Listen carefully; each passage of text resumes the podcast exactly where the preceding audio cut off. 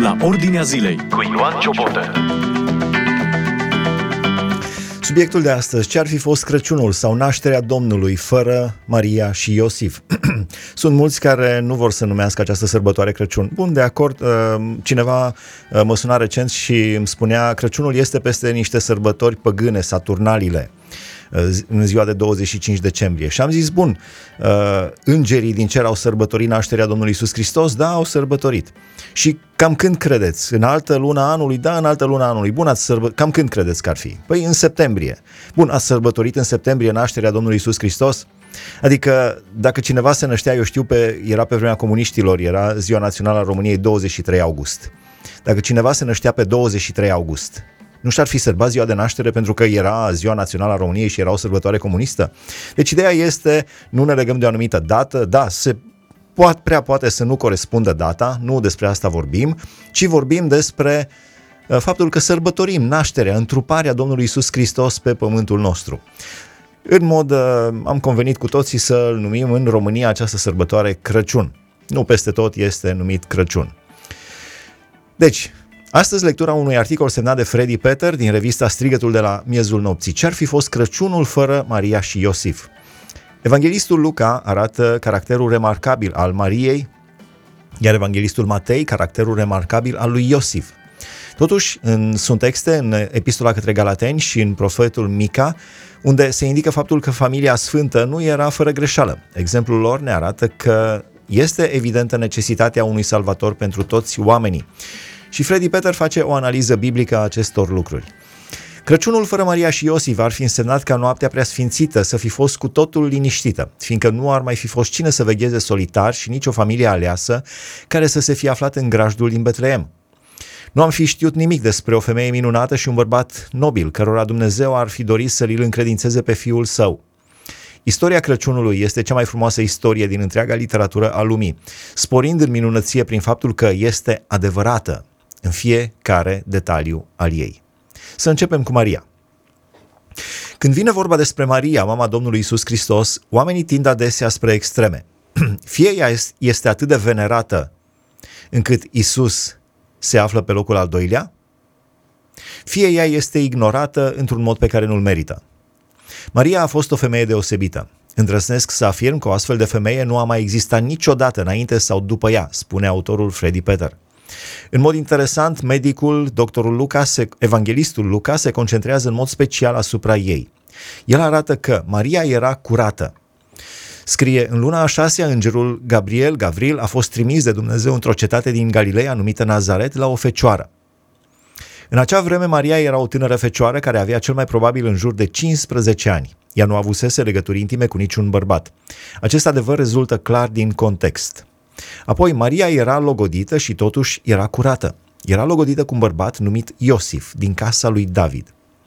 Logodna însemna atunci mult mai mult decât înseamnă astăzi. Perioada logodnei dura un an și era la fel de definitivă ca o căsătorie. Logodna putea fi dizolvată doar printr-un divorț. Din acest motiv, cei doi tineri logodnici erau considerați soț și soție, dar se mutau și trăiau împreună abia după sărbătoarea nunții. O relație cu un alt bărbat era considerată adulter chiar și în această fază a logodnei. Apoi Maria era smerită. Scrie, îngerul a intrat la ea și a zis, plecăciune ție căreia ți s-a făcut mare har. Maria a primit har, har nemeritat, fiindcă era smerită. Smerită înseamnă a nu avea o părere mai înaltă despre sine decât se cuvine. Potrivit textului din Iacov, capitolul patru, Dumnezeu le dă har celor smeriți. Având în vedere faptul că Maria a primit prin Domnul Iisus întruparea în sine a harului lui Dumnezeu, ea era fără îndoială smerită. De asemenea, Maria era binecuvântată. Scrie tot în Evanghelistul, în Evanghelia după Luca, binecuvântat, Domnul este cu tine, binecuvântată ești tu între femei. Dumnezeu a binecuvântat-o pe această tânără femeie evreică cu cea mai mare bucurie. În același timp, ea a fost nevoită să facă față celei mai dificile chemări. Nu există niciun alt motiv pentru care Dumnezeu a ales-o pe Maria decât acela că pur și simplu așa a vrut El.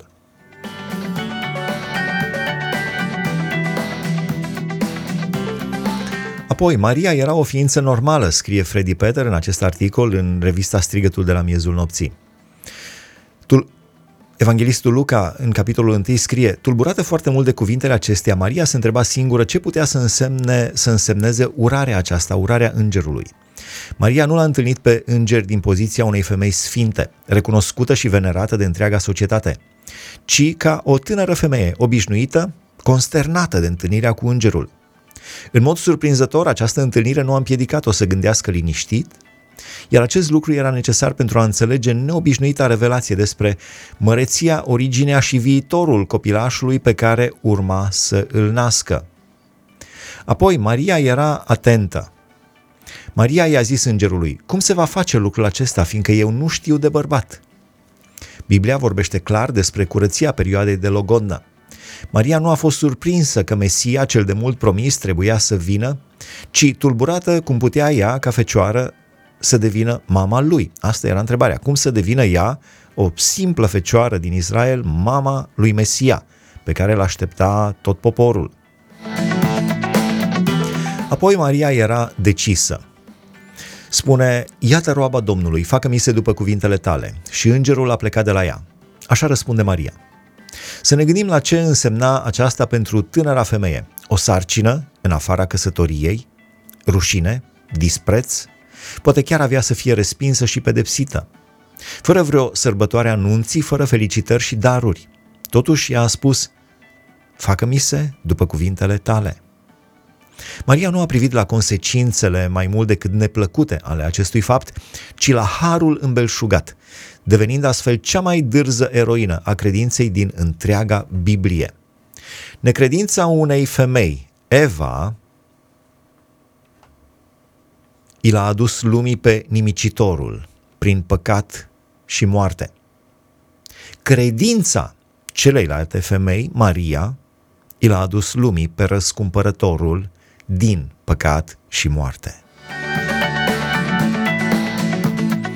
Vă reamintesc că lecturez un articol semnat de Freddy Peter în revista Strigătul de la Miezul Nopții, în emisiunea La Ordinea Zilei de astăzi. O analiză a ce-ar fi fost Crăciunul fără Iosif și Maria.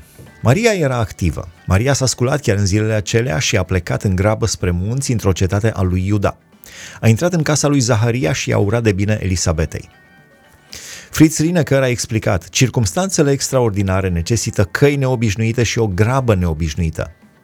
Ce gânduri au trecut oare prin cap în timpul călătoriei periculoase, solitare de mai multe zile?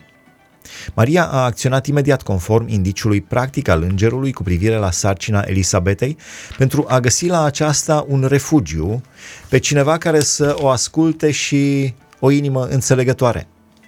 Elisabeta a fost singura care a crezut-o, fiindcă soțul ei a avut o experiență asemănătoare. A văzut un înger. Apoi Maria era recunoscătoare. Ea spune: sufletul meu urmărește pe Domnul și mi se bucură Duhul în Dumnezeu, Mântuitorul meu, pentru că a privit spre starea smerită a roabei sale. Căci iată că de acum încolo toate neamurile îmi vor zice fericită, pentru că Cel Atotputernic a făcut lucruri mari pentru mine. Numele Lui este sfânt și îndurarea Lui se întinde din neam în neam peste cei ce se tem de El. El a arătat putere cu brațul Lui, a risipit gândurile pe care le aveau cei mândri în inima lor. I-a răsturnat pe cei puternici de pe scaunele lor de domnie și i-a înălțat pe cei smeriți. Pe cei flămânzi i-a săturat de bunătăți și pe cei bogați i-a scos afară cu mâinile goale. A venit în ajutorul robului său Israel, căci și-a adus aminte de îndurarea sa, cum le făgăduise părinților noștri, față de Avram și sămânța lui în veac, spune Maria. În acest cântec extraordinar numit Magnificat, după cum așa este numită cântarea de laudă și de mulțumire a Mariei, se văd și cunoștințele ei extensive din Sfânta Scriptură.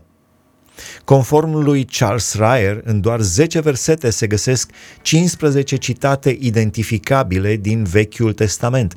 Este clar că Maria a, a, a compus acest cântec și inspirată de Duhul Sfânt. Dar se pot identifica în zece versete cincisprezece citate din Vechiul Testament.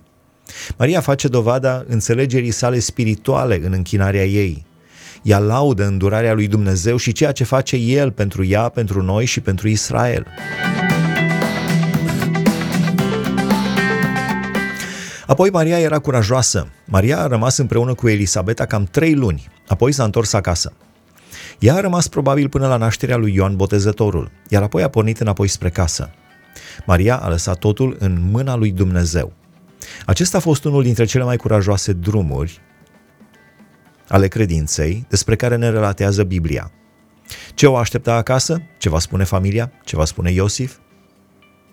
Iosif era un simplu tâmplar sau meșter, dulgher. El era de origine din Betleem, un descendent al lui David, și lucra ca muncitor în localitatea Nazaret. Aici a întâlnit-o pe Maria. Evanghelistul Matei, care pune mai mult accentul pe Iosif, scrie următoarele. Iosif era logodit. Nașterea lui Iisus Hristos a fost așa. Maria, mama lui, era logodită cu Iosif. După cum am spus înainte, în acea vreme, o logodnă avea o semnificație cu totul diferită. Ea consta în trei faze. Mai întâi, părinții celor doi tineri se întâlneau și stabileau un contract cu caracter obligatoriu. După aceea se plătea o parte din, pre- din prețul miresei. În cele din urmă, după un an de cunoaștere și pregătire, bărbatul își lua soția acasă. Apoi Iosif era curat. În ciuda logodnei, el nu a trăit împreună cu Maria și nici nu a avut relații intime cu ea. Scrie în Evanghelia după Matei, înainte să locuiască ei împreună, ea s-a aflat însărcinată de la Duhul Sfânt. În mod evident, Maria și-a păstrat pentru ea cunoașterea sfântă pe care o avusese în urma întâlnirii cu îngerul Gavril. Iosif a aflat despre starea logodnicei lui abia când aceasta era de netăgăduit. Cât de înspăimântătoare trebuie să fi fost clipa când bănuiala lui Iosif a părut să confirme faptul că mireasa lui era însărcinată și nu cu el. Aceasta nu putea însemna decât că a avut o aventură cu un alt bărbat. A apărut o tensiune imensă din cauza că Iosif era neprihănit. Spune Iosif, bărbatul ei era un om neprihănit. Prin termenul neprihănit se înțelege că Iosif era un om care trăia după placul lui Dumnezeu și care urma legea lui Moise, iar aceasta cerea ca adulterul să fie pedepsit prin omorârea cu pietre. Învățătura lui Iosif corespundea vieții lui, deoarece Iosif era corect și spune în Evanghelia după Matei și nu voia să o facă de rușine înaintea lumii, pe Maria, logodnica lui. Ce caracter corect, milos, incredibil de nobil! Iosif nu voia să o pună la stâlpul infamiei pe Maria. Cât de tare trebuie să o fi iubit! Așa cum Maria a păstrat tăcerea cu privire la sarcina ei și Iosif a păstrat tăcerea cu privire la intențiile lui. El nu s-a lăsat călăuzit de dorința nestăpânită de răzbunare, scrie Freddy Peter în acest articol din revista Strigătul de la Miezul Nopții. Iosif era calm, de aceea și-a pus de gând să o lase pe ascuns, scrie în Matei capitolul unu. Deci el s-a gândit la o cale de ieșire din această situație și a găsit-o. Legea prevedea într-un astfel de caz și posibilitatea ca femeii să îi se dea o scrisoare de, de, de despărțire în fața a doi martori. Totul ar fi rămas secret pentru ca ea să se poată căsători cu cel pe care îl iubea cu adevărat. Această atitudine extrem de delicată nu exclude însă o altă trăsătură de caracter importantă a lui Iosif, și anume faptul că Iosif era un om normal. Cum reacționează un om normal când este înșelat de persoana pe care o iubește? Se gândește la ea și rămâne cu totul liniștit? Aceasta este imaginea pe care o au mulți despre Iosif. Dar pe când se gândea el la aceste lucruri, scrie în Evanghelia după Matei, capitolul unu, aceasta nu era însă o gândire calmă, ci provenea dintr-o inimă tulburată. Toate cele optsprezece pasaje ale Noului Testament, care folosesc aceeași rădăcină greacă a acestui cuvânt, o traduc cu furie, supărare sau chiar mânie. Prin urmare, s-ar putea spune și pe când era el supărat sau furios. Aceasta este reacția normală a unui bărbat care este înșelat de soția lui. Fiindcă Dumnezeu îi dă izbândă celui sincer și pentru că el intervine întotdeauna la timp, Domnul a trimis un înger mesager, ca în cazul Mariei, și scrie în Matei capitolul unu. Dar pe când se gândea el, adică Iosif, la aceste lucruri, i s-a arătat în vis un înger al Domnului și i-a zis, Iosife, fiul lui David, nu te teme să o iei la tine pe Maria, nevasta ta, căci ce s-a zămislit în ea este de la Duhul Sfânt. Ea va naște un fiu și vei pune numele Iisus, pentru că el îl va mântui pe poporul lui de păcatele sale. Toate aceste lucruri s-au întâmplat ca să se împlinească ce vestise Domnul prin prorocul care zice: iată, fecioara va fi însărcinată, va naște un fiu și vor pune numele Emanuel, care tălmăcit însemnează Dumnezeu este cu noi. Ce schimbare extraordinară! Ce bucurie imensă și ce ușurare trebuie să fi fost aceasta pentru Iosif! Maria nu i-a fost necredincioasă. Ea urma să fie mama lui Mesia. Reacția lui Iosif a venit imediat.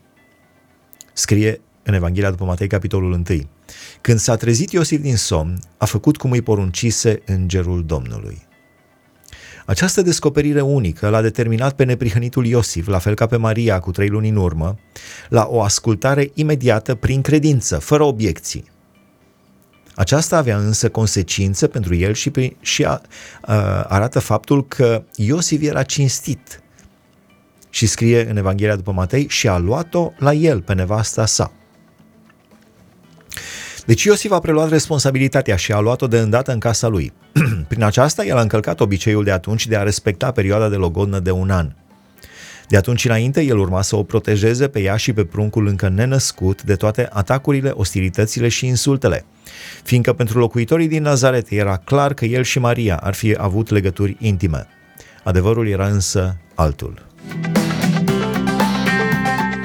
Apoi, Iosif era stăpân pe sine, dar n-a cunoscut-o până ce ea a născut un fiu. Așa scrie în Evanghelia după Matei, capitolul unu.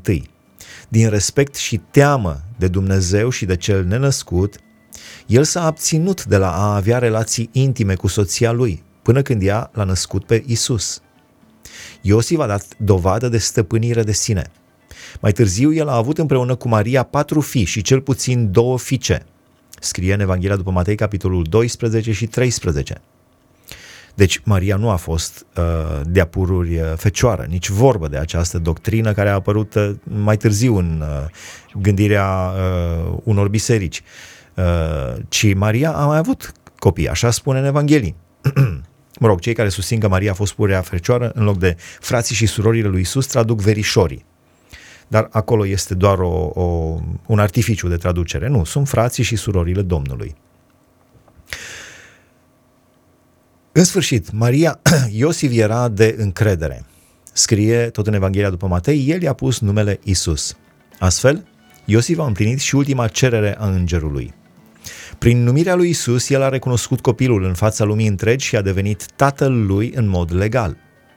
Fără hotărârea fermă a Mariei și a lui Iosif, ieslea ar fi rămas goală, în câmp nu ar fi fost nicio cântare a îngerilor, păstorii nu ar fi venit în grabă la Betleem, iar magii din răsărit ar fi călătorit în zadar.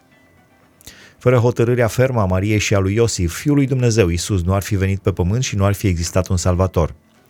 Dar poate ar fi fost în altă familie. Fără hotărârea fermă a Mariei și a lui Iosif, nu ar fi existat uh, Crăciunul sau nașterea Domnului nostru Iisus Hristos. Scrie Freddy Peter în acest articol din revista Strigătul de la Miezul Nopții. Și apoi vorbește despre părinții sfinți. Cu câtă reverență cântăm noi despre Maria și Iosif: o noapte prea sfințită, toate-s în odihnă, toți dorm, numai părinții sfinți stau veghind lângă a lor iubit. Se potrivește într-adevăr partea aceasta cu părinții sfinți. Maria și Iosif au demonstrat amândoi o ascultare excepțională a credinței, dar nu neapărat în toate lucrurile. Ei nu au fost nici perfecți și nici fără păcat. Observăm aceasta pe baza a două pasaje din Biblie. Mai întâi în Galateni, capitolul patru, versetul patru, citim: când a venit împlinirea vremii, Dumnezeu l-a trimis pe Fiul Său, născut din femeie, născut sub lege. Deci când a venit împlinirea vremii, ceea ce înseamnă la un moment cu totul specific, și anume atunci când circumstanțele religioase, culturale și politice au fost perfecte, Dumnezeu și-a trimis Fiul în lume. Pe atunci, prin Israel, treceau rutele comerciale importante din Africa spre Asia și Europa.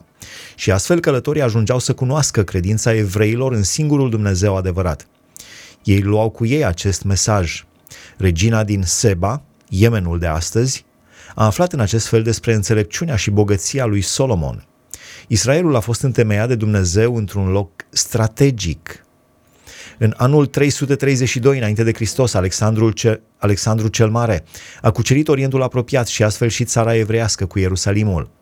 Care au fost consecințele? Din Africa de Nord până în India s-a impus o limbă unitară, limba greacă. Între anii două sute optzeci și treisprezece înainte de Hristos, Vechiul Testament ebraic, existent pe atunci integral, a fost tradus în greacă în Egipt. A luat ființă așa numita Septuaginta. Întreaga lume de atunci putea citi și înțelege Vechiul Testament. În plus, neamurile au aflat despre așteptarea tot mai mare a lui Mesia prin numeroasele comunități evreiești mediteraneene. În anul șaizeci și trei înainte de Hristos au venit romanii. Pompei a cucerit Ierusalimul. Ce au adus romanii? Un imperiu imens, stabilitate politică și mai ales drumuri bune. Legiunile romane trebuiau să poată fi deplasate rapid în punctele de conflict. Apoi, aproximativ în jurul anului doi înainte de Hristos, s-a împlinit vremea pentru întruparea lui Dumnezeu și răspândirea rapidă a Evangheliei, care a urmat după aceea, pregătită în mod perfect de Dumnezeu până în cel mai mic detaliu. Cu puțin timp înainte de acest important eveniment soteriologic, mama în devenire se afla împreună cu bărbatul ei într-un loc greșit, complet eronat. Maria și Iosif știau că fiul lor nenăscut este Mântuitorul făgăduit, Mesia, Fiul lui Dumnezeu.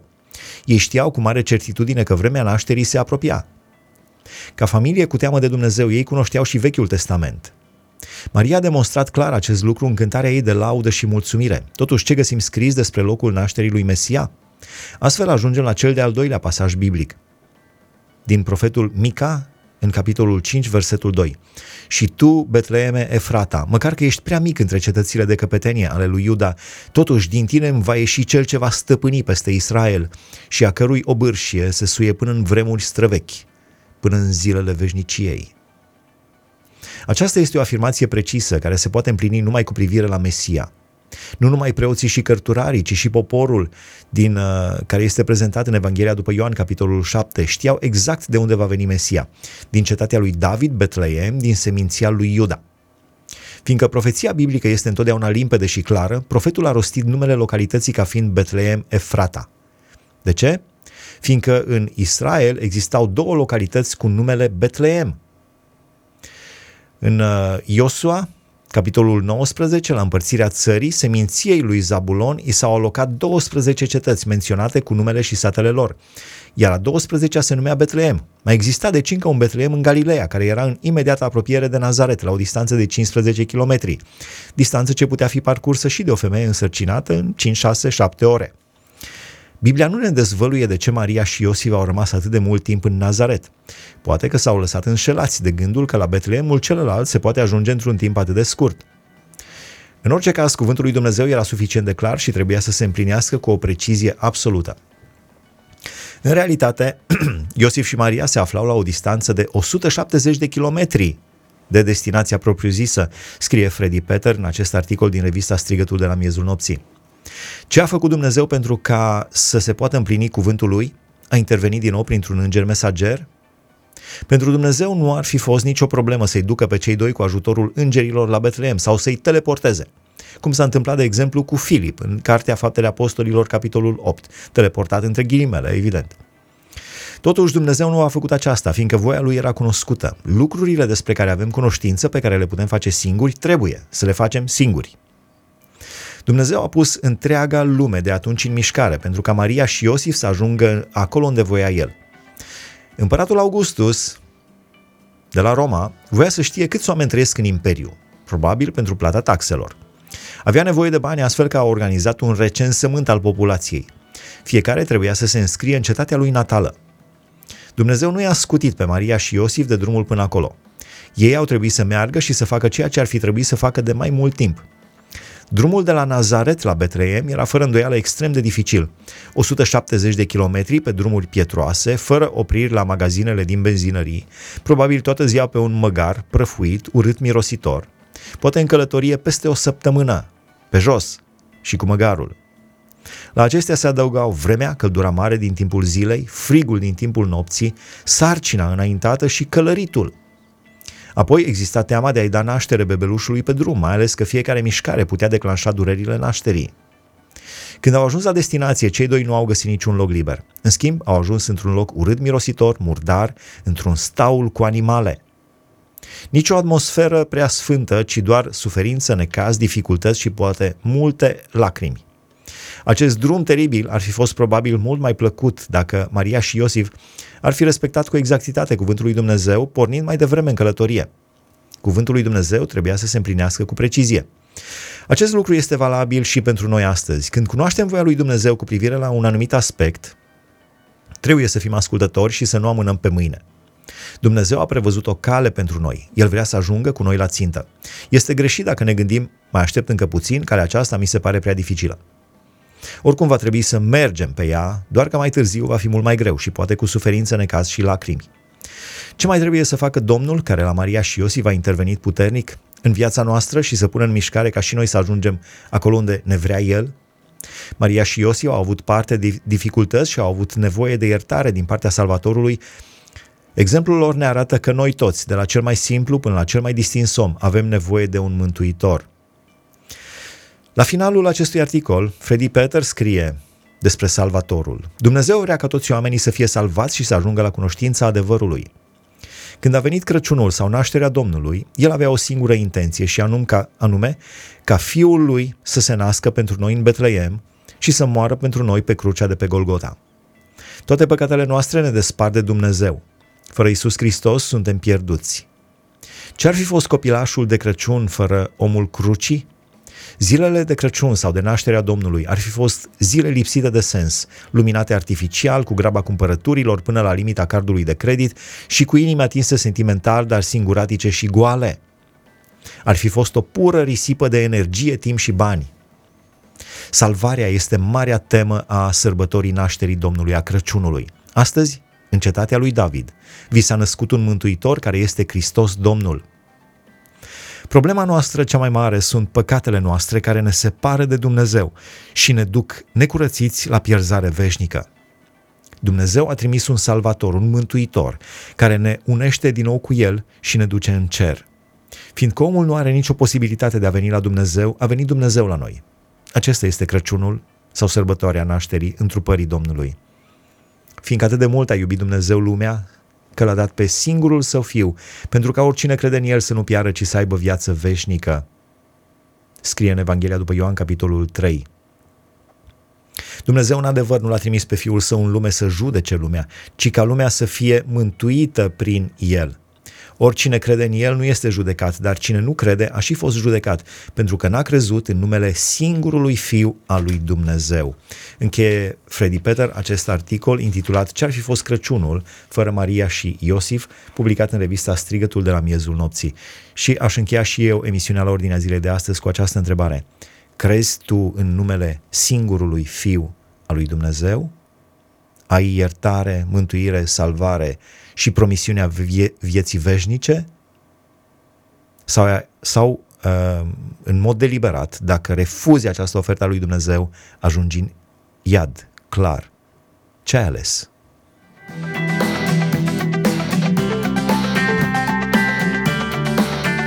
Hai să încheie emisiunea de astăzi. Dumnezeu să vă binecuvânteze! Ați ascultat emisiunea La Ordinea Zilei cu Ioan Ciobotă.